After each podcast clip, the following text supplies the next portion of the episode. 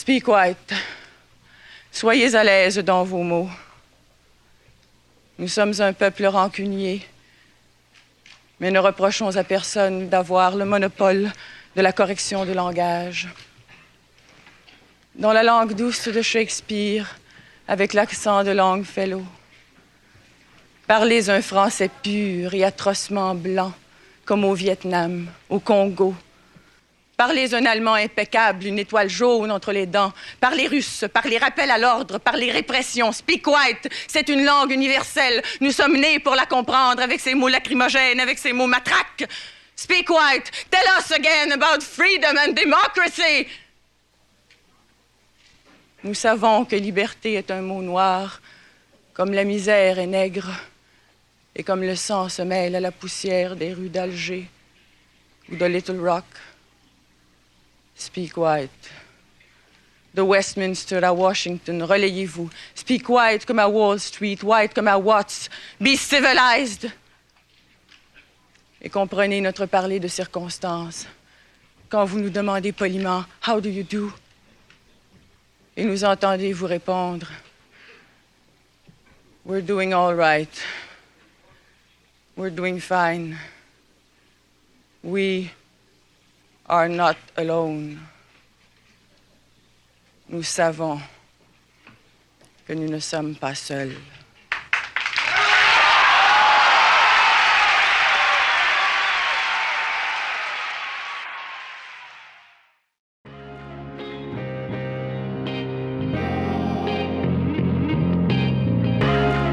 La couleur de l'art. Le podcast qui traite de la question de la race dans l'art. Drame, le drame de l'Afrique, c'est que, l'homme africain n'est pas assez entré dans l'histoire. Il faut être là pour leur montrer qu'il n'y a pas que des nègres enchaînés sur des scènes, il y a aussi des gens qui parlent, tu vois. On ne peut séparer le problème du sort de l'art africain du problème du sort de l'homme africain. Et pour vous, quelle est la couleur de l'art?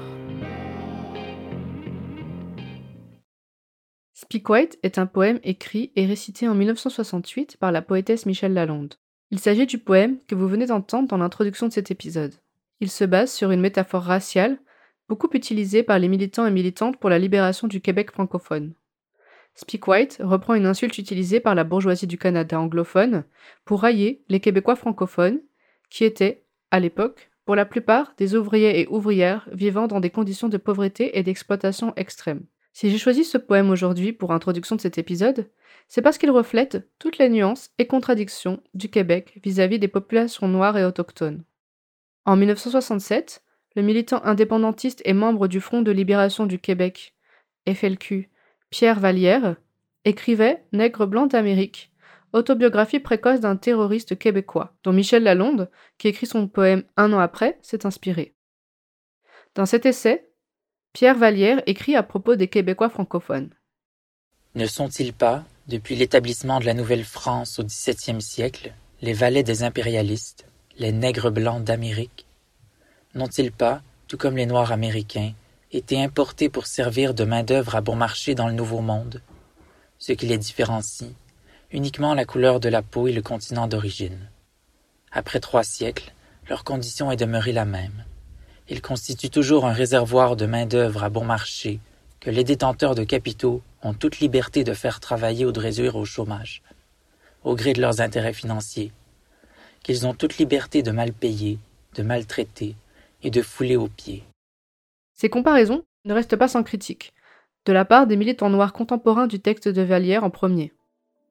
En effet, les trois organisateurs du Congrès des écrivains noirs qui s'est tenu à Montréal en 1968 j'ai nommé Keith Byrne, Rosie Douglas et Elder Thébault, déclarent dans le journal universitaire du 11 octobre de la même année, The McGill Daily, que si l'on peut déceler quelques similarités entre les deux groupes, à savoir les étudiants blancs francophones et les afro-montréalais, leur distinction demeure cependant bel et bien.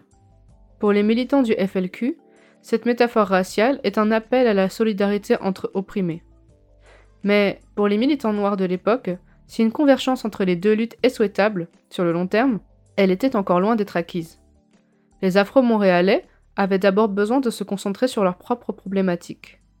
Je vous laisserai lire les propos des trois activistes dans le journal qui est consultable en ligne et dont le lien est dans la description du podcast. Plus récemment, deux auteurs noirs sont revenus sur la période des années 60-70 au Québec. En 2015, David Austin publie un essai nommé Nègre noir, nègre blanc, race, sexe et politique dans les années 1960.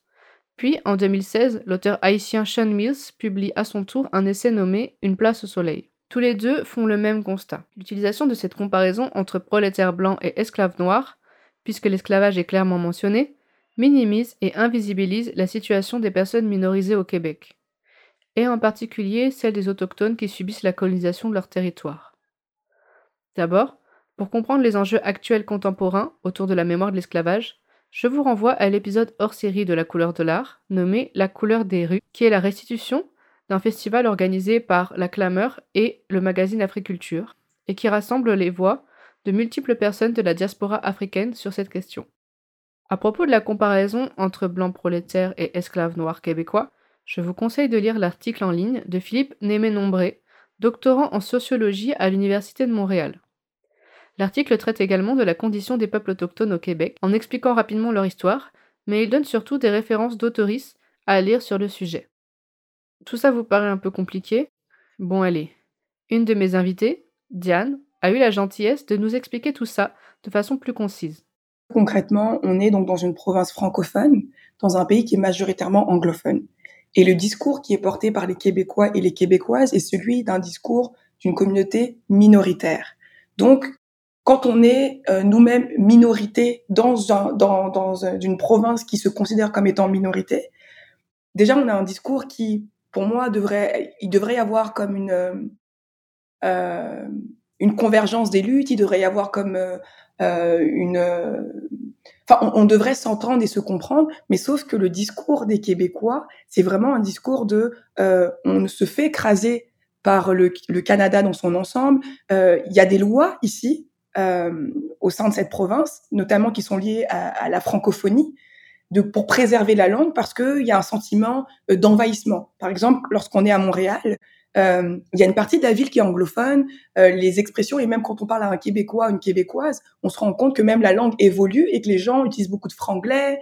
Et en fait, il y a pourtant la volonté de préserver le français. C'est-à-dire que, par exemple, lorsque tu as un film comme Fast and Furious, simplement au Québec, il va être traduit par rapide et dangereux. On traduit absolument tout. La loi, euh, les lois qui, qui, protègent la langue sont vraiment des lois euh, vraiment intenses. Euh, notamment quand tu vas dans un restaurant, il y a, y a, des règles. Hein. Euh, ça doit être, la carte doit être écrite euh, en anglais, en français, ça doit être écrit d'abord, ça doit être écrit plus gros. Enfin, plein d'éléments comme ça. Et en fait, il y a, y a ce sentiment d'envahissement et ce sentiment de on doit se protéger, on doit se protéger. Et en fait, euh, il y a beaucoup de personnes qui arrivent étrangères au Québec qui non seulement parlent pas forcément français, euh, ça va être des anglophones, ça va être, par exemple, il y avait un partenariat entre la France et le Québec et beaucoup de personnes françaises, donc avec euh, euh un tarif préférentiel pour l'université. Sauf qu'il y a beaucoup de personnes françaises qui, au lieu d'aller étudier dans l'université francophone au Québec, ont décidé d'étudier dans l'université anglophone. Donc le Québec se dit, OK, on vous fait venir pour préserver la langue, mais vous étudiez dans l'université anglophone, puis après vous allez vous installer dans le Canada anglophone. Donc il y a tous ces éléments-là qui jouent, et parce qu'effectivement, politiquement, le Québec a vraiment été euh, par le Canada anglophone et continue de l'être d'une certaine façon euh, dans ce dans ce rapport de conflit et dans ce rapport où euh, de, de où t'as as vraiment un peuple qui s'est qui s'est recroquevillé, un peuple qui, qui s'est senti incompris. Et en fait, on est euh, dans, cet élément politique-là maintenant où tu as des gens qui viennent au sein de ta province, qui ont des revendications particulières, mais vous êtes là, mais nous, on a nos propres revendications, on a nos propres problèmes, on essaie de faire préserver notre culture, mais vous arrivez avec vos différentes cultures, etc. Donc il y a un problème, on n'arrive pas à s'entendre. Sauf que quand tu quittes le Québec, et là, depuis tout à l'heure, on parle de Toronto, Toronto, mais il faut comprendre que le Canada, c'est un énorme pays et, et, encore, on renvoie à deux provinces, euh, le Québec et l'Ontario, mais il y a autre chose. Il y a la Colombie-Britannique, euh, il y a l'Alberta. Enfin, quand tu renvoies au, au, Canada anglophone dans son ensemble, euh, ces questions-là ont été réfléchies depuis quelques années. On accepte justement le fait que quand tu euh, vas, je sais pas moi, ah, je parle de Toronto, mais quand tu vas à Toronto, il y a le quartier de Chinatown où tu peux aller dans un, dans un, dans une banque euh, ça va être écrit en chinois, euh, tu rentres, tu vas te faire servir en chinois, euh, en pardon, excusez-moi, en mandarin ou en cantonais. Et en fait, euh, sans que personne ne soit dérangé, je me rappelle quand je vivais à Toronto, il y avait les élections, euh, on m'a fait livrer euh, les, les, tracts, c'était écrit en cantonais, parce que moi j'habitais à Chinatown. Et en fait, il y a personne qui se sent gêné, il y a personne qui se sent mal à l'aise, et, il y a même cette volonté d'essayer de comprendre la diversité culturelle, d'essayer de comprendre les, différentes religions, les différentes réalités. il n'y a pas de d'enjeux liés au voile, etc. Le Québec, c'est dans ce on se replie, ce repli identitaire, et ce qui est vraiment problématique, c'est qu'il y a aussi une histoire qui est liée à l'histoire de la France. Et, euh, et les Français n'en ont pas conscience, hein, mais les Québécois se sentent comme la fille oubliée euh, du, de, de la France, etc. Et essaient de recopier le modèle français. Et donc là, on a Mathieu Bocoté notamment qui a des, c'est Éric Zemmour euh, euh, du Québec qui est populaire et qui arrive en France avec les mêmes discours, qui se fait entendre, qui se sent euh, comme un étendard du Québec en France et qui arrive avec les mêmes discours que Zemmour au Québec. Notre gouvernement au Québec, euh, François Legault, la CAQ, c'est un gouvernement de droite.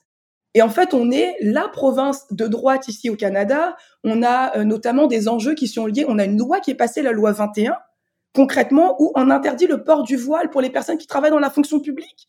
C'est-à-dire qu'on a des personnes voilées qui ont dû quitter le Québec pour s'installer ailleurs. Et il y a même eu toute une propagande de, euh, de provinces anglophones qui disait mais venez, on vous accepte, nous, il n'y a pas de problème vous êtes des diplômés, euh, vous avez, euh, il y a des, des avocates, il y a des, enfin, qui sont dans des professions quand même particulières. Et surtout, c'est qu'il y a une pénurie de main d'œuvre au Canada. Donc les gens sont, mais venez dans nos provinces, on vous accepte avec plaisir parce que le Québec essaye de reproduire le modèle français. Et donc là, on arrive en ce moment, l'islamophobie au Québec, c'est une catastrophe. C'est une catastrophe. On a une candidate qui s'est présentée lors des dernières élections, qui était une femme voilée. Le harcèlement qu'elle a vécu, le harcèlement et moi je lisais des discours qui étaient les mêmes discours que j'entendais euh, en France en fait. Et en fait, on essaie de reproduire un modèle qui est vraiment problématique, mais c'est ce que les gens ne comprennent pas, c'est que il y a aussi euh, cet élément-là aussi qui est lié notamment à, l'impérialisme français et qui est lié aussi, tu sais, quand tu vas en Afrique francophone versus en Afrique euh, anglophone subsaharienne, le Nigeria, le Ghana, euh, versus la Côte d'Ivoire, euh, je sais pas moi, euh, le Sénégal, euh, le Cameroun, on voit comment l'impérialisme français, qui est un impérialisme aussi d'assimilation, qui est un impérialisme prenant, qui est un, et a quand même laissé encore des empreintes. Et et que l'Afrique anglophone est une Afrique plus libre. L'Afrique francophone est une Afrique qui est encore liée à la France.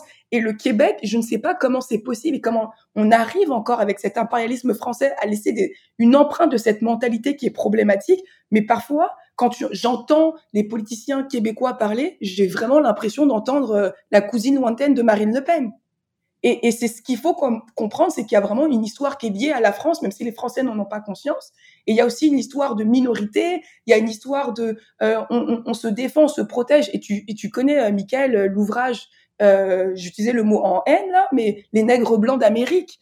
C'est comme ça que les Québécois se qualifient. Et donc, je pense qu'il y a beaucoup d'éléments euh, qu'ils n'arrivent pas à considérer parce qu'ils se sentent déjà dans une position victimaire. Et il y a toute cette histoire-là qui est à considérer, qui est quand même une histoire complexe, mais cette histoire complexe empêche de prendre conscience des autres réalités et de tout le travail qui est à faire au sein de cette province quand le reste du Canada est déjà très très très loin. Alors, de même qu'en tant qu'Européens, nous ne devons pas idéaliser le Québec, il faut faire attention à ne pas idéaliser le Canada anglophone. Vous entendrez mes invités comparer Toronto et Montréal de nombreuses fois.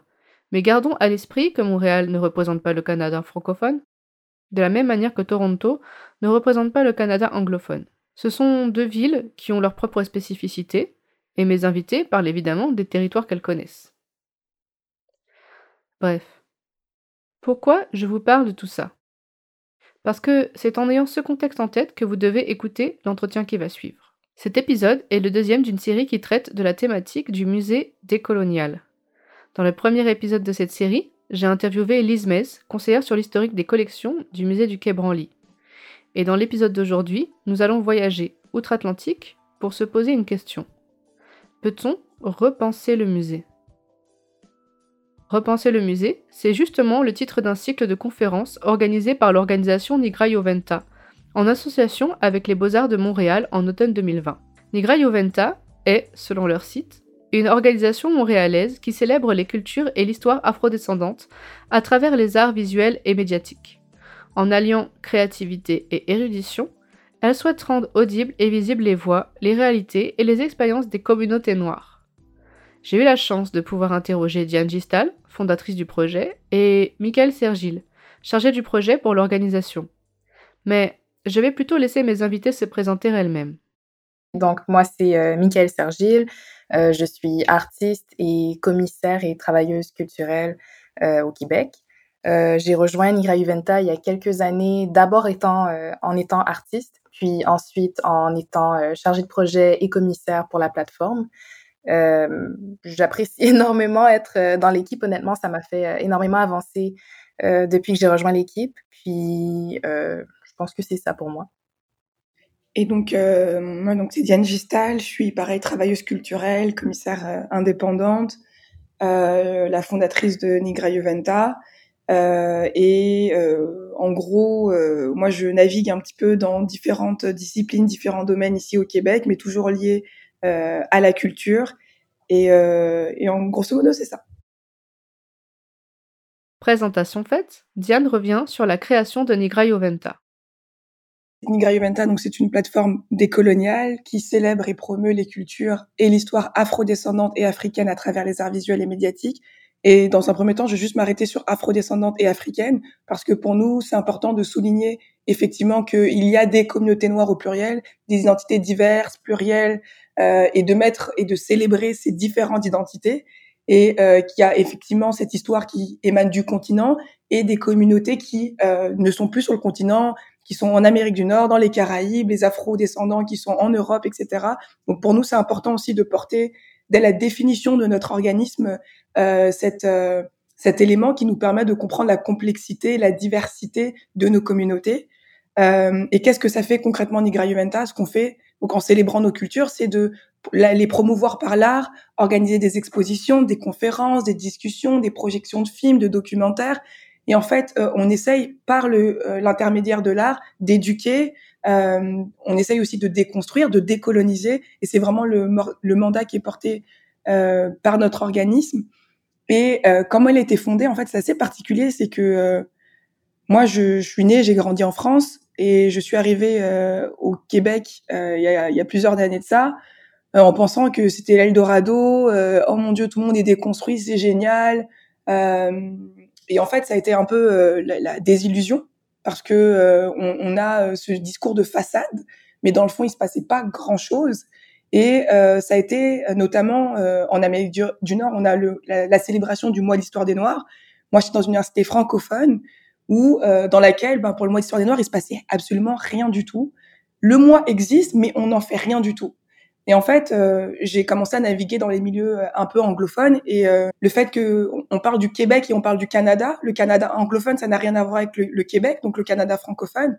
Et même au sein d'une province francophone, il y avait les universités anglophones qui portaient un discours décolonial depuis plusieurs années, qui organisaient des conférences, qui organisaient des projections, mais les universités francophones ne faisaient rien. Et en fait, moi, je suis née en France, une francophone. Et pour moi, c'était important aussi de porter ce discours en français, euh, de toucher les communautés québécoises et aussi de toucher les communautés françaises au départ.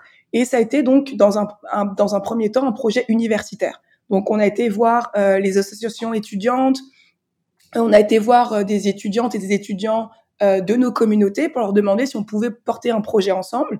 Et euh, dans un premier temps, donc Nigra Juventa, ça, ça, a vraiment été de de porter un projet dans le cadre du mois d'histoire des Noirs à l'Université du Québec à Montréal pour répondre à une absence, une, un silence.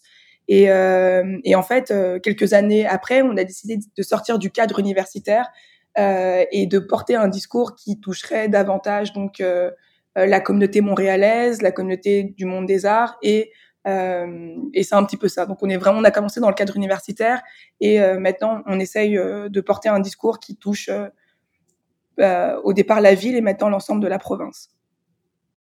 Diane nous parle du fait qu'en tant que Française, elle avait totalement idéalisé le Québec. Ce n'est qu'une fois sur place, en se confrontant à la réalité, qu'elle a remis en perspective son point de vue fantasmé. Si je vous ai fait cette longue introduction sur le contexte québécois, c'est justement parce que mon public n'est pas majoritairement québécois. Alors, comme Diane, on peut avoir envie de croire que le Québec, c'est la terre promise. Enfin, ça dépend de quel point de vue on se place. Si on est de droite, on va plutôt croire que c'est l'enfer du décolonialisme et de la pensée déconstruite. En tout cas, on a tendance à ne pas vraiment faire la différence entre les parties anglophones et francophones. Et même si l'on sait que le Canada est immense, on ne se rend pas réellement compte à quel point c'est un territoire qui regroupe des réalités culturelles et politiques extrêmement diverses. Il faut le dire aussi, en France en tout cas, nous ne brillons pas par notre connaissance historique du Canada et de toutes les problématiques politiques qui en découlent. Alors, est-ce que cette distinction culturelle entre le Canada anglophone et le Québec francophone se retrouve dans notre questionnement d'aujourd'hui à propos des arts visuels? Laissons Michael remettre les choses dans l'ordre. Je considère quand même que ben, le Canada et entre parenthèses le Québec, c'est quand même assez large parce que ce qui se passe au Canada ne se passe pas nécessairement au Québec et les, les discussions et euh, les problématiques euh, en art visuel au Québec et au Canada ne sont pas les mêmes. Au Québec, c'est très francophone. Au Canada, euh, c'est un mélange de, de, français et de l'anglais. Et je, je, considère personnellement, et je pense que c'est quelque chose que, que Diane peut, peut, aussi dire, mais je considère que au Canada, il y a des avancées qui ne sont pas nécessairement faites au Québec. Et en termes d'inclusion, de réflexion sur le, le, racisme ou de réflexion sur les différentes communautés culturelles, euh, au Canada, c'est beaucoup plus avancé. Puis c'est une critique qu'on a fait quelquefois au Québec, mais euh, je pense quand même que depuis les, les derniers mois, il y a, y a, des réflexions qui sont portées là-dessus, dont, dont, justement euh, la série de panels avec Repenser le musée. C'est quand même un pas en avant que je considère et que je vais toujours considérer, mais en ayant fait plusieurs recherches de mon côté et en ayant discuté euh, d'abord aussi avec Diane, c'est des choses qu'on qu'on réalise il y a quand même plusieurs choses qui se passent à l'extérieur du Québec qui ne se passent pas nécessairement euh, ici. Puis, je sais pas, c'est juste euh, des débats qui sont complètement différents parce qu'il y a quand même des avancées qui sont faites euh, à l'extérieur du Québec qui sont pas nécessairement ici. Mais j'ai quand même un, un, petit optimisme pour le, le reste des choses pour le Québec.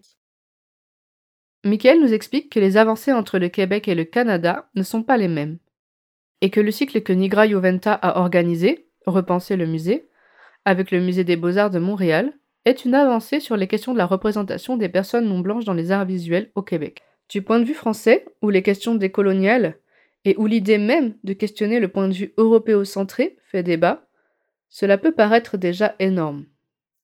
Pour donner quelques exemples, en mai 2021, plusieurs associations ont organisé un mois décolonial à Grenoble, un festival qui invitait à déconstruire l'imaginaire postcolonial, et qui a valu à la mairie et à l'université de Grenoble des demandes d'explication et de désolidarisation. Ce que les deux institutions se sont empressées de faire. Le maire de Grenoble, Éric Piolle, avait dû faire un jeu d'équilibriste. La mairie de Grenoble est une institution publique qui n'a pas à être associée en tant que telle à ce festival militant, écrit-il sur Twitter tout en rassurant que, pour autant, en démocratie, le débat est libre. La tenue de ce festival est légitime. En parallèle, le panel organisé par Nigra Joventa contenait une conférence nommée Re-questionner la notion d'universel, qui tendait à, je cite, examiner la construction d'un universel blanc eurocentriste qui modèle encore aujourd'hui les représentations du monde et les imaginaires collectifs. Deux salles, deux ambiances donc. En France, on est loin d'avoir une institution prête à accueillir de tels débats sans remous. Diane et Michael apportent tout de même une nuance, encore une fois, sur la façon dont les institutions québécoises se saisissent du débat. Euh, ce, qui est, particulier dans le contexte euh, québécois, c'est que euh, ces initiatives vont être saluées, vont être acclamées, mais elles ne vont pas être portées, euh, elles vont juste être acclamées et saluées. C'est-à-dire que l'université n'a concrètement pas, dans le cadre du mois d'histoire, euh, pour sa part, porté d'initiatives. Par contre, lorsqu'une initiative est portée, au sein de l'université, on va avoir le soutien non seulement des équipes de communication, on va avoir un soutien institutionnel. Euh, et en fait, l'université est très fière de dire ah bah oui, au sein même de notre euh, université, qui prône un discours euh, d'inclusion, on a pour le mois d'histoire des Noirs une initiative qui est portée par nos étudiantes et nos étudiants. Donc l'université est très fière, sauf que euh, lorsqu'il s'agit euh, de mesures prises par l'université elle-même, là c'est autre chose. Et donc l'université a, été vraiment un soutien, mais, mais c'est quand même à nuancer le, le terme de soutien. et après, ça a été de voir avec les institutions telles que les musées, les galeries, les, les organismes culturels qui, comme je le, souligne ici au Québec, il y a une particularité, c'est un discours de façade. Donc c'est c'est simple de soutenir, de, de, vouloir ah bah écoutez on veut bien voir notre logo avec vous parce que le mois d'histoire des Noirs c'est beau, c'est bien et ça ça sonne inclusif. Mais après, lorsqu'il s'agit de s'inscrire sur du long terme, d'avoir une politique vraiment décoloniale au sein de l'institution, là, c'est autre chose. Je suis, je suis tout à fait d'accord avec tout ce que Diane a déjà, a déjà dit. Je pense aussi qu'il y a quelque chose que j'apprécie beaucoup, par contre, euh, au Québec. Euh, j'ai migré ici il y a quelques années quand même, ça fait un, un bon moment, mais je réalise aussi qu'il y a beaucoup de choses que j'ai la possibilité de dire et de faire parce que je suis ici. Puis malgré les critiques que je vais pouvoir émettre, malgré les choses que je, je, je trouve problématiques ici, au moins j'ai la possibilité euh, de les dire, j'ai la possibilité de me faire entendre un peu plus, du moins maintenant. Puis c'est une chose que je sais que j'aurais pas nécessairement comme possibilité ailleurs. Puis ça, je le reconnais. Par contre, euh, il y a beaucoup de choses qui, euh, il y a quelques années, étaient entièrement différentes et je sais qu'il y a peut-être dix ans, avoir ce discours-là, en fait, je sais que ce discours a été porté il y a plusieurs années. En 89, il y avait des choses qui étaient sorties au Québec, par ailleurs, par rapport au par rapport au, au, au centre d'artistes, par exemple, et aux galeries qui ne représentaient absolument pas les artistes de la diversité des communautés noires. Mais maintenant, on a un discours complètement différent et je sais que notre plateforme, par exemple, se fait beaucoup plus entendre. Mais je, je, je, je, réalise tout de même que c'est en étant ici au Québec que j'ai cette possibilité et je sais que si, par exemple, j'étais dans un autre pays ou en Haïti même, mon, mon discours ne serait pas nécessairement le même. Michael vient apporter encore une touche de nuance face aux critiques que les deux militantes peuvent apporter sur le Québec. Malgré tout, elle affirme avoir la chance de pouvoir dire. Diane vient alors ajouter une réflexion extrêmement intéressante. Pour elle, selon l'espace géographique dans lequel on se trouve, dire, prendre la parole, ne revêt pas tout à fait du même caractère politique. Euh, en fait, il y a de nombreuses initiatives ici au Québec euh, qui sont portées donc par des personnes concernées. Et ce que je trouve intéressant avec ce, ce que Michael a dit, c'est vrai qu'il y a la possibilité de dire au Québec, euh, mais je, je, veux juste souligner qu'il y a la possibilité de dire partout et qu'il y a quelque chose de d'éminemment politique de dire en France parce que le système est, on est face à un, système qui est fondamentalement raciste et dire en France et faire face, euh, faire opposition à ce système, je trouve qu'il y a quand même quelque chose de très fort. Ici, le système, on est, on est face au même racisme systémique, sauf qu'on est dans l'hypocrisie, dans la douceur. Donc, on a une possibilité de dire, de dénoncer, sans au, au final avoir un retour très négatif.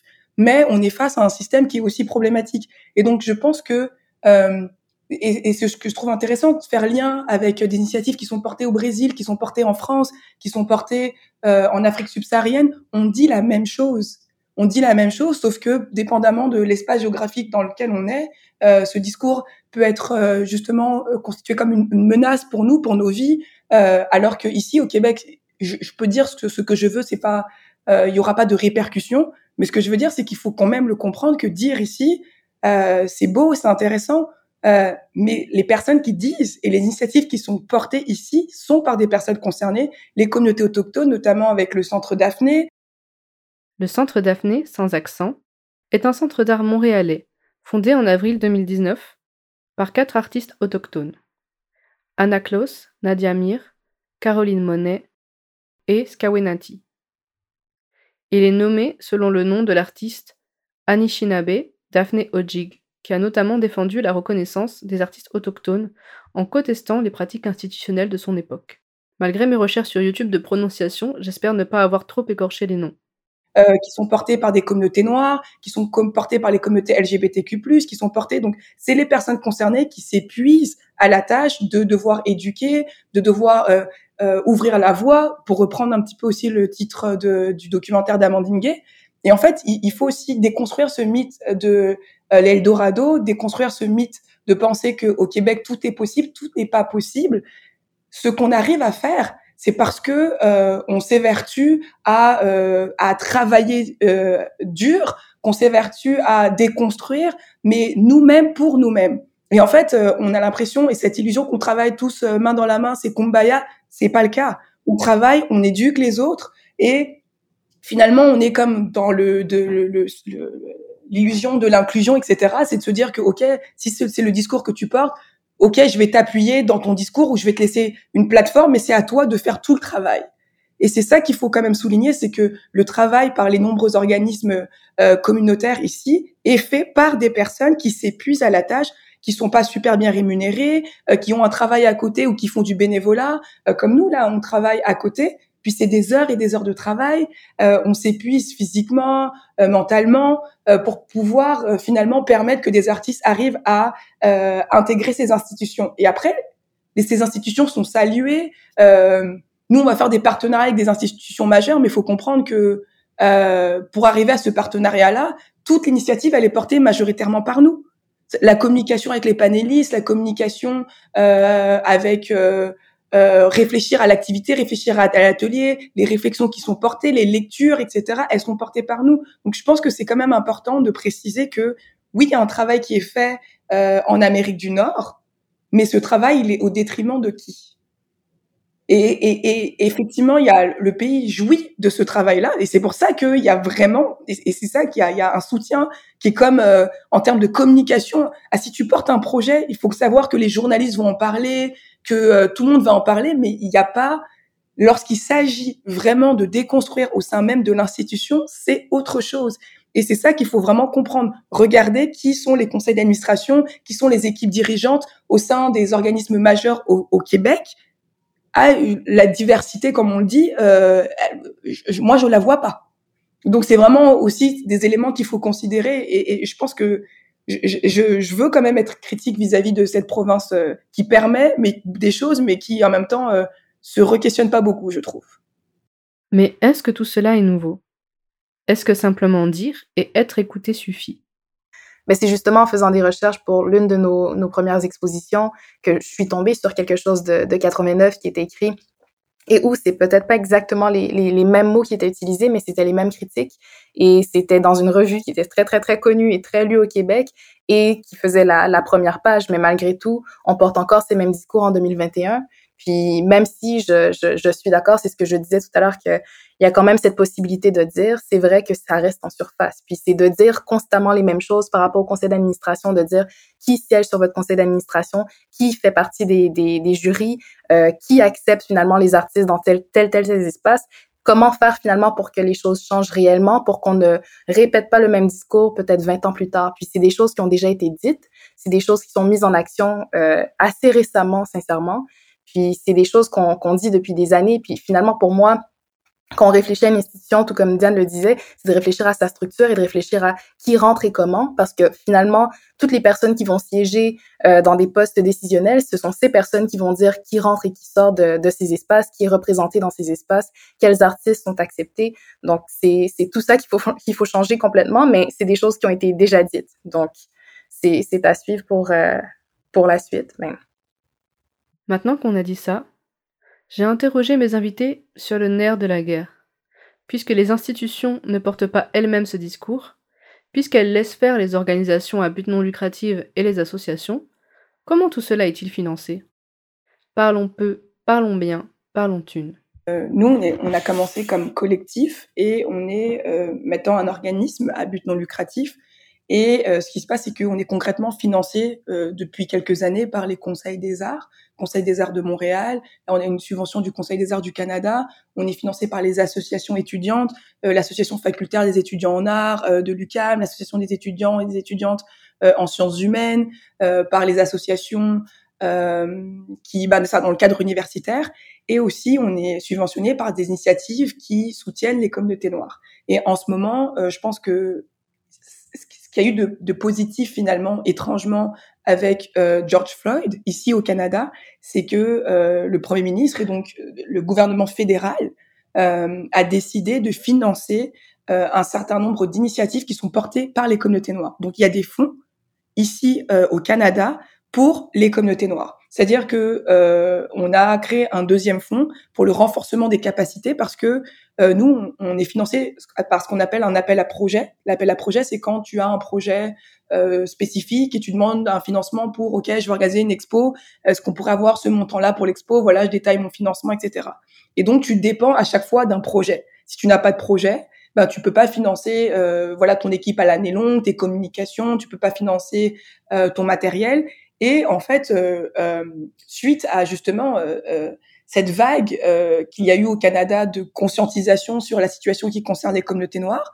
Donc le gouvernement fédéral a décidé, en travail avec euh, des communautés noires, de réfléchir à comment financer nos communautés de façon durable. Et de façon durable, c'est-à-dire financer dans le renforcement de nos capacités. Donc il y a eu euh, notamment le ministère, je pense que le ministère de l'inclusion, de la diversité, de la jeunesse, qui euh, a créé un fonds pour financer donc euh, l'achat d'équipements, euh, pour financer par exemple, si tu as un local, la rénovation de ton local et de ton espace, pour financer tes ordinateurs, pour financer tes logiciels, et donc pour que permettre que ces organismes puissent réfléchir sur du long terme, puissent euh, avoir du matériel pour s'envisager, pour avoir une planification stratégique aussi sur du long terme.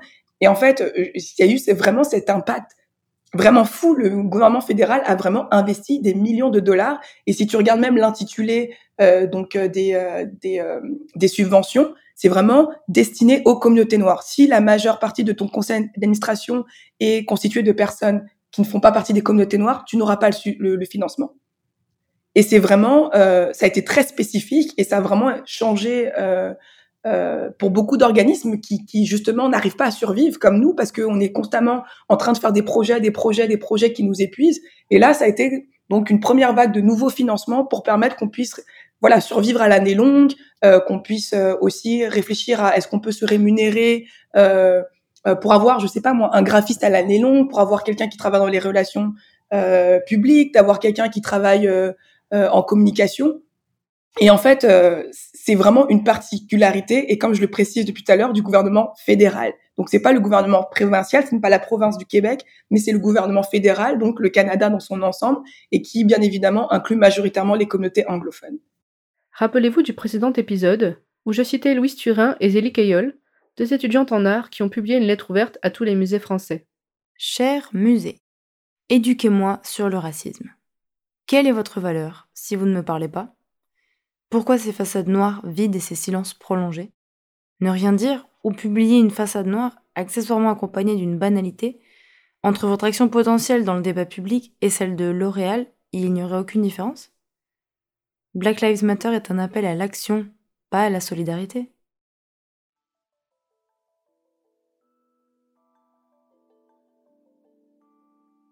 On apprend ici qu'au Canada, le gouvernement fédéral a débloqué des fonds spécifiquement dédié aux communautés afrodescendantes. De quoi hérisser le poil de certains politiques français. Puisqu'en France, la République est censée être une et indivisible, et qu'il n'est pas question de questionner la définition d'universalisme, débloquer des fonds pour les personnes noires serait probablement taxé de communautarisme ou de racialisme décomplexé. C'est bien le gouvernement fédéral qui a décidé d'agir ainsi, pour ainsi dire le Canada, et non pas la province du Québec, Michael évoque également l'idée d'un manque d'archives. Après avoir fait des recherches euh, en résidence à euh, un, des centres d'archives euh, des arts au, Québec qui s'appelle Artex, j'ai réalisé qu'il y a tellement de choses qui ont été faites finalement à Toronto, il y a tellement de choses qui ont été faites ailleurs au Canada plutôt qu'au Québec et c'est je pense en partie parce qu'il n'y a pas nécessairement. Je, sais que ces choses ont été faites quand même. Je sais que c'est parce que là, en ce moment, je, je, je, travaille aussi avec un autre groupe et je réalise qu'il y a beaucoup de choses qui ont été faites euh, au Québec, euh, au milieu francophone et faites par des communautés noires, sauf que c'est pas des choses qui ont été nécessairement archivées dans ces centres, c'est pas des choses dont on a conscience ici au Québec et dont on a tendance à répéter les mêmes choses et à penser que c'est des nouvelles initiatives, sauf qu'il y a des initiatives qui ont déjà été portées aussi ici au Québec. Euh, la raison pour laquelle ça n'a pas été archivé, j'ai l'impression aussi que c'est en partie parce que ce qu'on considérait comme étant euh, vraiment euh, le milieu de l'art, les centres d'artistes, les galeries, etc., euh, n'étaient pas nécessairement les mêmes choses que nos communautés allaient créer. C'était souvent des espaces alternatifs parce qu'on n'avait pas la possibilité de rentrer dans ces espaces. Puis c'est aussi à cause de cette raison-là que j'ai l'impression qu'il y a beaucoup de choses qui n'ont pas été archivées et que là, en ce moment, c'est une recherche qui est à faire au Québec, mais il y a des initiatives qui ont été créées. Toutefois, je réalise qu'au au, euh, Canada anglophone, ce sont des initiatives dont on entend parler, qui sont archivées, dont on peut suivre assez facilement, tandis qu'au Québec, c'est des recherches de longue haleine pour comprendre ce qui a été fait avant, parce qu'on ne part jamais complètement de zéro, il y a toujours des choses qui ont été faites. Puis c'est dommage de se dire qu'à chaque fois dans dans euh, ben, dans la province dans laquelle on est, on est obligé d'être dans cette recherche là parce que ça n'a pas été archivé, parce que les, les espaces qui, qui servaient à ça finalement n'ont pas nécessairement soit euh, eu cette information ou soi-même cherché à avoir cette information. Tandis qu'à Toronto, il y a des initiatives comme le NIA Center qui a été créé, euh, que c'est en majorité des femmes noires qui créent ces choses-là. Donc, c'est quand même des choses qu'on on voit qui ont un impact assez fort à Toronto, qui n'a pas nécessairement ce, ce, même impact ici. On va passer notre temps à aussi euh, applaudir les initiatives torontoises, mais qu'est-ce qui se passe ici et pourquoi on n'entend pas parler des initiatives qui sont faites ici également. Puis on s'entend, c'est ce que je vous disais tout à l'heure aussi. Bon, j'ai vous voyez, c'est ce que je te disais tout à l'heure aussi. Euh, c'est que il y a dix ans, les initiatives qui, qui avaient, finalement, on n'en entend pas du tout parler, mais elles existaient. Puis il y a dix ans, les choses qu'on peut faire aujourd'hui, c'est absolument pas les mêmes choses. Donc je pense qu'il y a déjà cette reconnaissance de, de, la lacune de la représentation des communautés noires et des communautés euh, culturelles différentes ici qu'on on prend de plus en plus conscience de ces choses-là, mais c'est des choses qui étaient là depuis très longtemps. Il y a des initiatives qui ont été portées depuis très longtemps et que c'est seulement maintenant qu'on cherche à les, connaître. Tandis qu'à Toronto, selon moi, c'est quand même des choses qui ont été portées depuis des années et qui ont perduré et qu'on peut retracer facilement. En parlant d'archives, dans l'épisode précédent sur le musée du Quai Branly, nous avons évoqué les questions de restitution des objets culturels africains par la France. Au Canada, la question de la présence des objets et œuvres d'art autochtones dans les musées se pose également, mais d'une façon un tout petit peu différente. D'abord, beaucoup de ces objets ont été extraits de leur territoire d'origine, tout comme les objets africains. Ils ont fait l'objet d'une demande de restitution sur leur territoire. Mais en plus, ces objets sont présentés d'une façon occidentalo-centrée. Si Diane n'est pas elle-même issue de la communauté autochtone, elle nous en parle cependant un petit peu. Bah en fait, pour avoir eu quand même plusieurs discussions avec différents artistes euh, des communautés autochtones, ça a souvent été de, de mais finalement de réfléchir au fait que euh, la façon dont on voit euh, le commissariat, la mise en espace, euh, les réflexions portées sur les œuvres et comment elles ont été mises ensemble, c'est des réflexions qui sont complètement différentes dans d'autres communautés, euh, que ce soit des communautés autochtones ou communautés noires, c'est c'est pas nécessairement les mêmes choses. Puis de réfléchir, ça a été d'ailleurs une des euh, un des panels de, discussion pour repenser le musée, de repenser par exemple au cartel, de repenser au texte, de repenser à la présentation des œuvres sur les sur les sur les socs, sur des piédestals, etc. C'est pas nécessairement cette façon-là dont on réfléchit euh, dans différentes communautés. Puis d'ailleurs, c'est une réflexion que j'ai eue avec euh, ben avec une artiste quand même assez reconnue euh, au Québec, qui finalement disait est-ce que ces objets-là ont encore une fonction? Parce que c'est des objets qui finalement, dès qu'ils sont mis sur un piédestal, dès qu'ils sont mis sur un socle, ils perdent de leur fonction et leur fonction a toujours été d'être en contact avec les, mains, avec les gens, euh, de garder euh, son aspect fonctionnel. Puis c'était comme si on enlevait complètement la fonction de l'objet, alors que l'objet a encore une vie. Ce que dit Diane me rappelle ce que m'a dit Mamadou Boy Diallo, alias Mode Boy Roller, conservateur du musée à ciel ouvert de la Médina un quartier populaire de Dakar, dont les maisons historiques sont investies par des street artistes sur invitation de Mamadou et avec l'autorisation des habitants. Le prochain épisode lui sera d'ailleurs consacré. Modboy Roller me disait ceci à propos des objets conservés dans les musées européens. J'objecte parce que si c'est des rituels que les gens faisaient ici, quand ils le prennent, ils en font une autre. Donc il y a le corps de ces objets, mais est-ce qu'ils ont de l'âme? Tu vois, est-ce qu'il représente aujourd'hui quelque chose?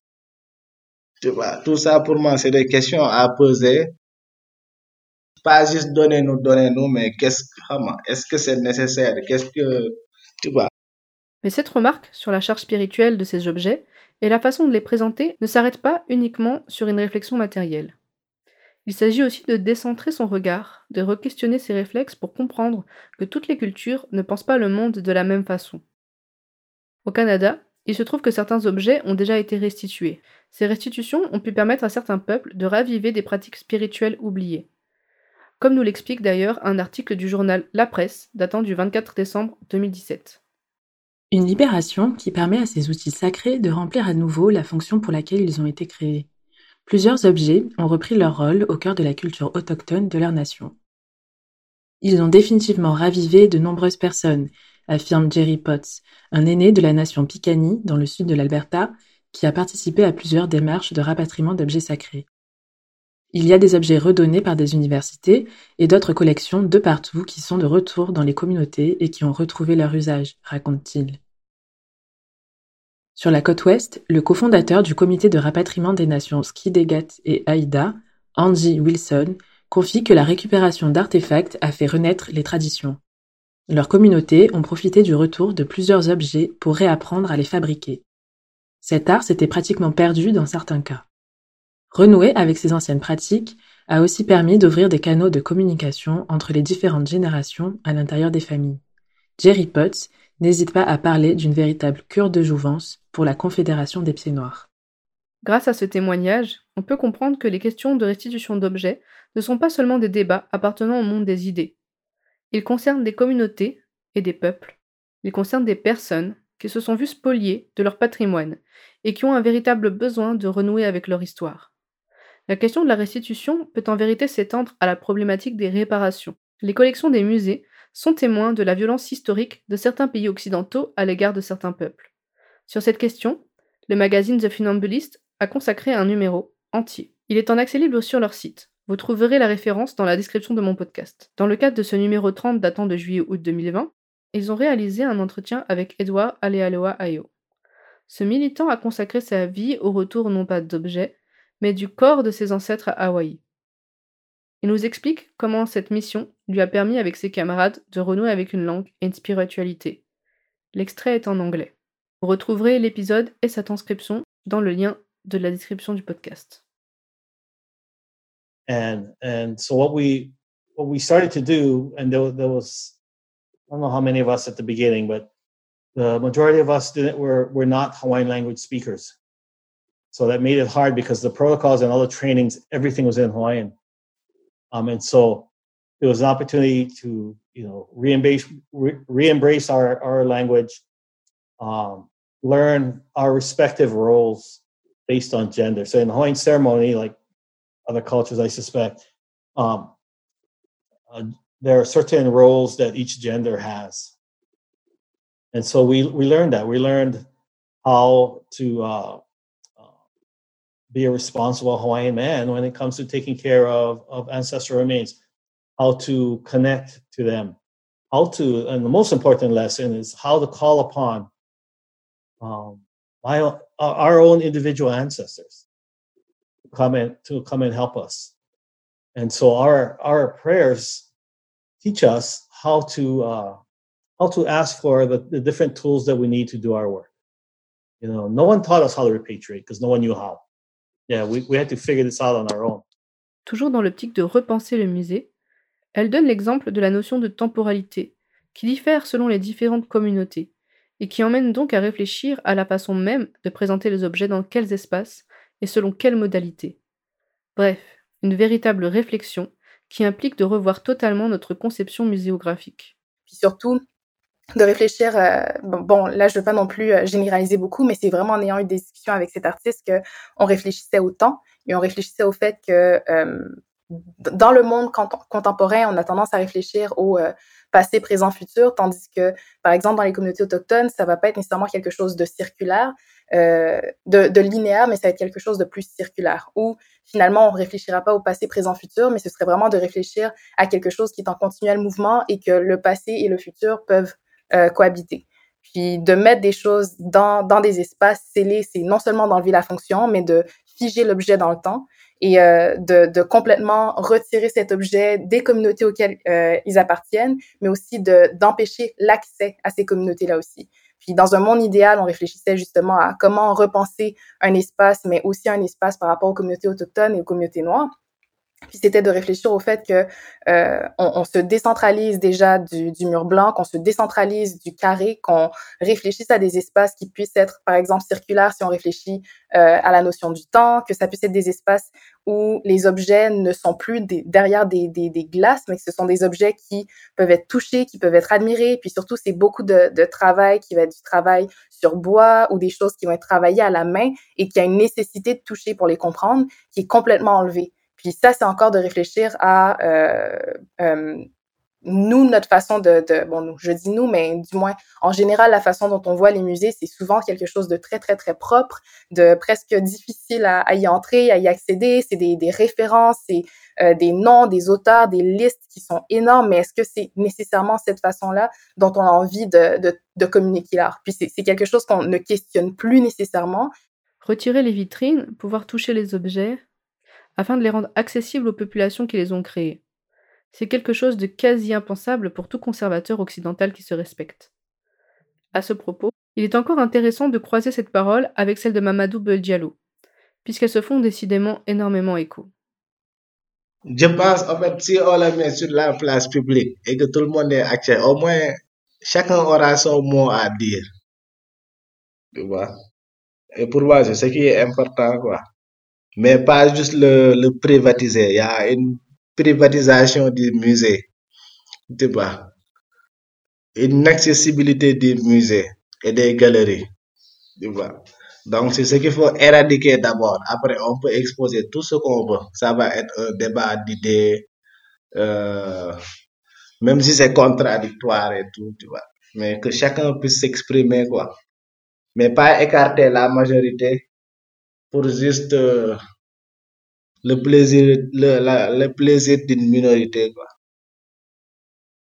Et oui, l'accessibilité et l'inclusivité, c'est aller plus loin qu'un discours de façade. C'est une chose de, de, de réfléchir à l'accessibilité de ces, de, ces, euh, de ces penseurs, de réfléchir finalement, est-ce que les penseurs dont on, dont on parle, est-ce que c'est des penseurs qui font même lien avec les œuvres qui sont montrées? Est-ce que c'est des gens qui portent un discours colonial même sur ces œuvres, puis on ne se rend pas compte du discours qui est porté? Donc, c'est plusieurs couches quand même, puis je pense que honnêtement, d'avoir un, un, centre comme le centre Daphné qui est géré, qui a été construit euh, par euh, des, des, personnes autochtones et que c'est des, des, personnes autochtones qui sont aussi dans ces espaces, je trouve que c'est vraiment la chose qu'il nous fallait parce que c'est de déconstruire complètement la façon dont on imagine un espace muséal, dont on imagine un espace de galerie et même un centre d'artistes parce que ça reste que c'est des dérivés d'eux. Pour moi, un, une galerie est un dérivé d'un musée d'une certaine façon et le centre d'artistes un peu un dérivé aussi du, de, de la galerie. Puis je sais que, par exemple, les centres d'artistes au Québec, on a tendance euh, à, réfléchir à tout ça aussi, à réfléchir à la façon dont on présente les œuvres.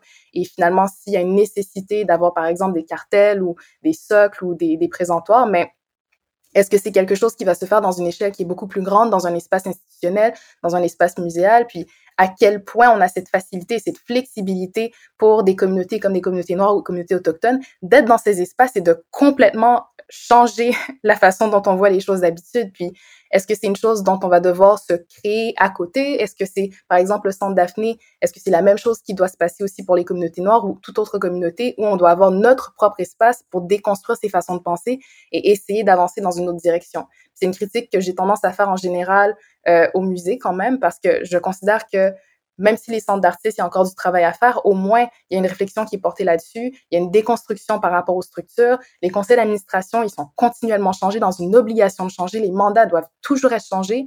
Tandis que dans les musées, j'ai l'impression qu'il y a une assise qui est faite et que c'est assez difficile de se rendre assez loin dans une structure pour se dire est-ce qu'on recommence tout, est-ce qu'on se permet de recommencer les choses? Puis je sais que c'est un mandat qui est complètement différent où le musée va vraiment avoir un, un mandat de conservation tandis que le centre d'artistes, ça va être un, mandat de diffusion.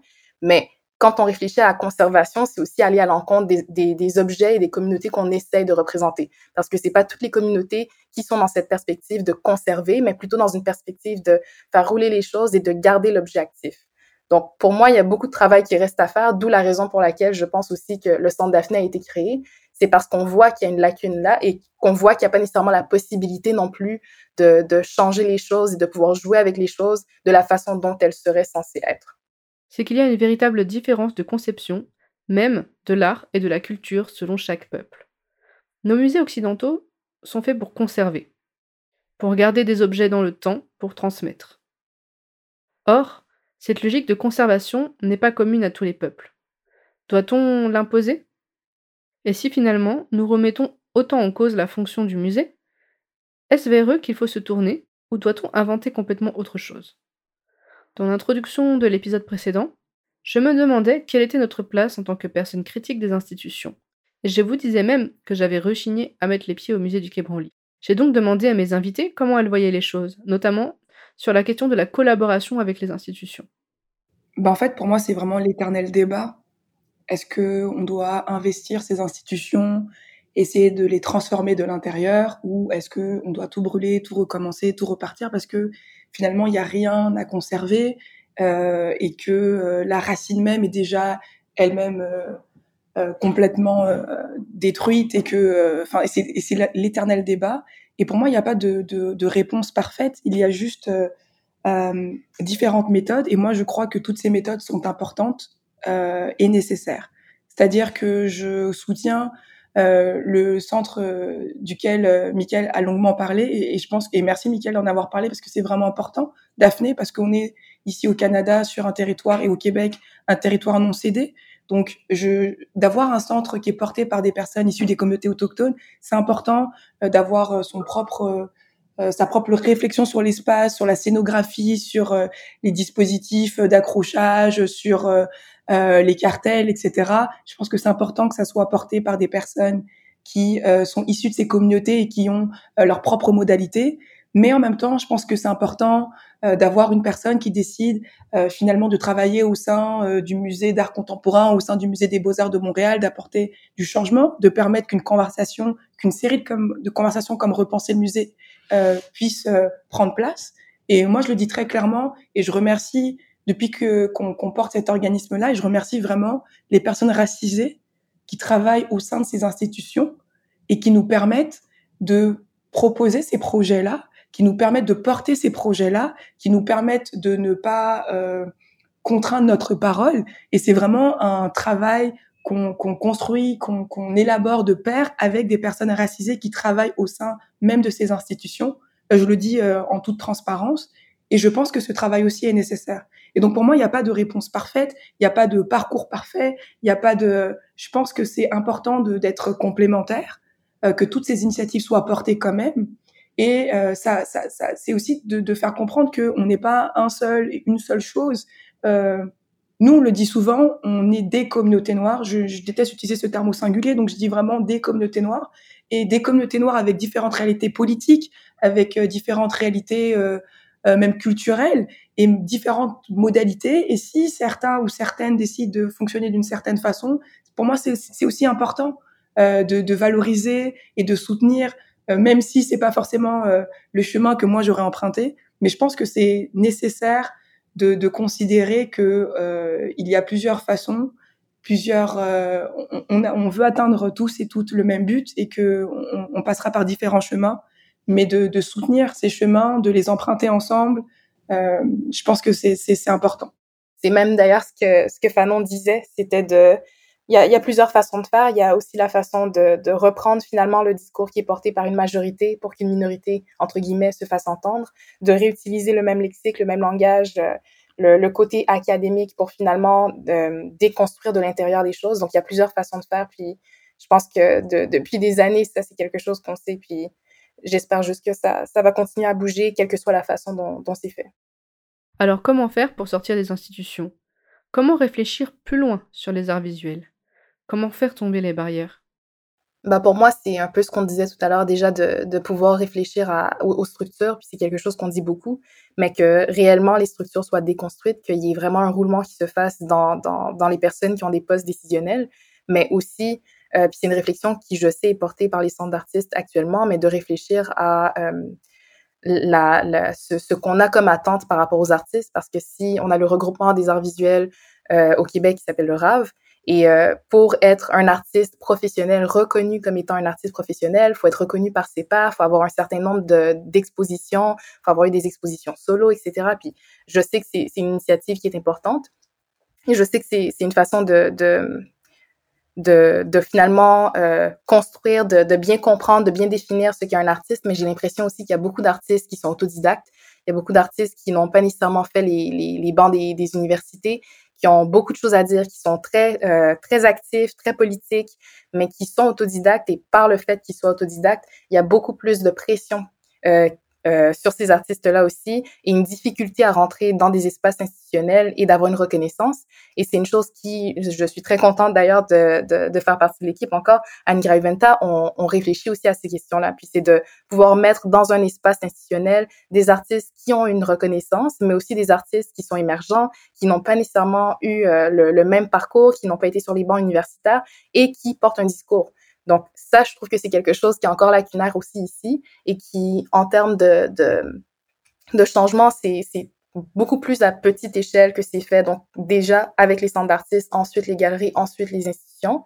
Mais c'est une des choses qui me préoccupe beaucoup parce qu'on on a tendance à porter un discours très académique en sortant des bancs universitaires. Puis, est-ce que c'est vraiment cette direction euh, qu'on a envie de prendre ou est-ce que c'est aussi de réfléchir euh, aux arts visuels avec des artistes qui sont autodidactes, qui vont avoir des réalités complètement différentes, qui vont avoir un discours complètement différent sur le milieu artistique, mais qui ne sont pas nécessairement considérés parce qu'ils n'ont pas eu le même parcours académique? Donc, pour moi, pour vraiment se dire qu'on avance, c'est oui une question de structure, euh, qui siège dans, dans quelle position, mais c'est aussi de se dire que euh, faut décentrer aussi euh, tout ce qui va être très, très, très académique pour se dire qu'on a vraiment une vision globale de la représentation des artistes. Est-ce qu'on a besoin d'une formation? Est-ce qu'on a besoin d'avoir été sur les bancs universitaires pour pouvoir se dire que vraiment euh, le commissariat nécessite euh, telle, telle, telle études. Donc là, là, je suis dans un, dans un entre-deux où je me dis, au final, ça peut être intéressant d'avoir la vision d'un artiste ou d'une artiste qui s'essaie en tant que commissaire parce que c'est aussi de, de, finalement, de porter deux chapeaux et de réfléchir au fait que, oui, on réfléchit à l'exposition, à sa mise en espace, euh, au sens de l'exposition, mais c'est aussi de réfléchir, euh, finalement, en tant qu'artiste, qu'est-ce que, quelle approche j'aimerais avoir avec un commissaire ou quelle approche est nécessaire pour une bonne compréhension entre l'artiste et le commissaire. Donc, je trouve que c'est quelque chose d'assez agréable de pouvoir passer du chapeau d'artiste ensuite au chapeau de, de, commissaire en ayant l'expérience d'être artiste aussi.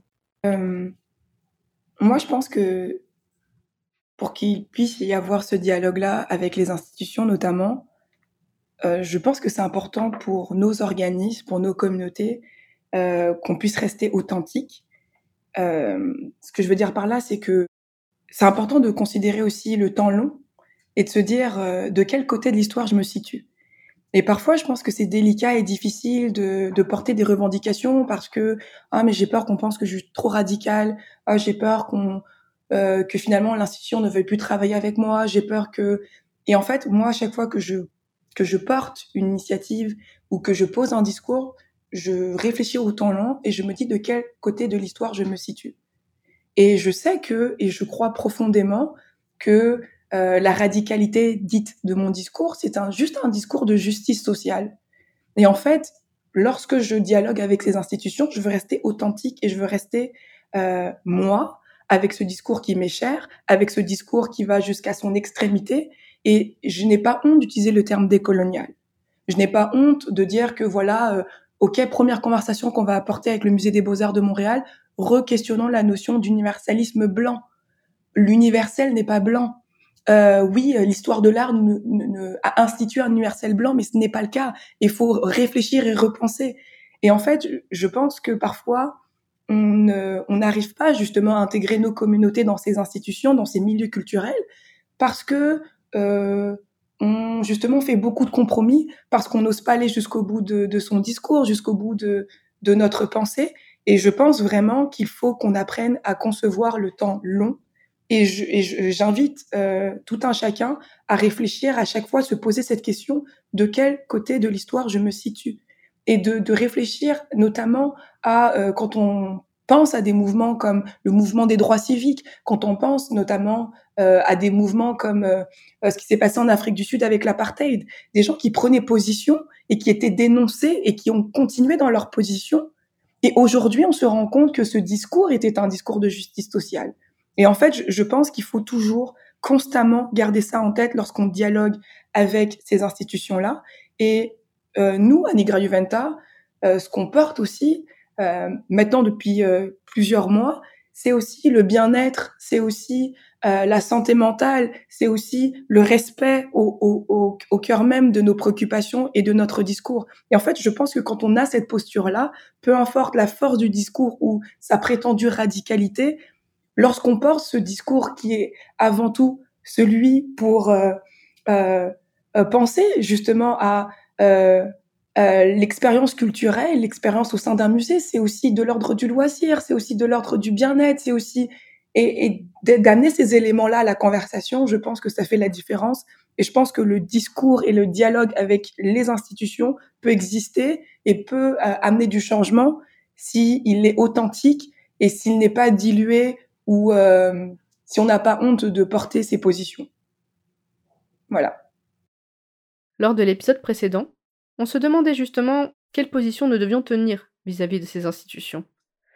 Je vous partageais mes propres réserves sur la posture à tenir et la difficulté pour les artistes et intellectuels afrodescendants de critiquer ce système tout en y étant dépendants.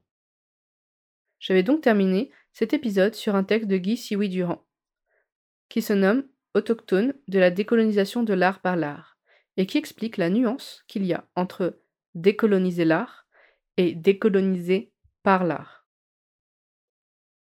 On a intégré l'art autochtone au corpus d'enseignement dans les écoles de beaux-arts et d'histoire de l'art. Tout comme en sciences humaines, on intègre des protocoles éthiques particuliers pour aborder correctement l'esthétique autochtone. Les artistes jouissent d'une réelle reconnaissance. Ils s'affranchissent de la mainmise coloniale sur l'art. On ne se contente plus d'une décolonisation de l'art, c'est-à-dire d'une vague reconnaissance de l'art autochtone à l'intérieur des institutions coloniales nous sommes entrés dans une phase nouvelle, celle de la décolonisation par l'art. Le processus de décolonisation de l'art était fondé sur la résilience, la résistance, la contestation et la critique. Le processus de décolonisation par l'art, quant à lui, vise à compléter la réinscription des peuples autochtones dans l'histoire politique, en utilisant l'art comme avant-garde. Ce processus est loin d'être arrivé à son terme. Il doit se poursuivre, notamment au Québec.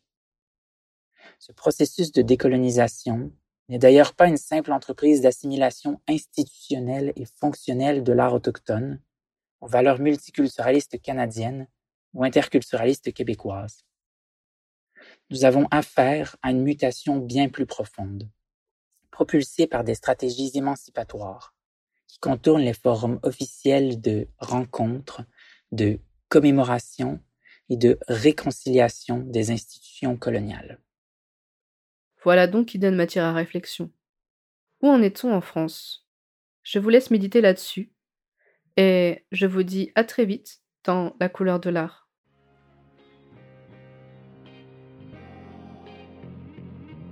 À l'écriture, au montage et à la voix de cet épisode, Mélissa Andréana Solo. Au mixage, Marie-Lou Henrivielle. Un très grand merci à mon relecteur du Québec, Vincent Pouliot, pour ses explications et son apport de sources précieuses. Merci à lui, Sarah et Tom pour la lecture des extraits de texte.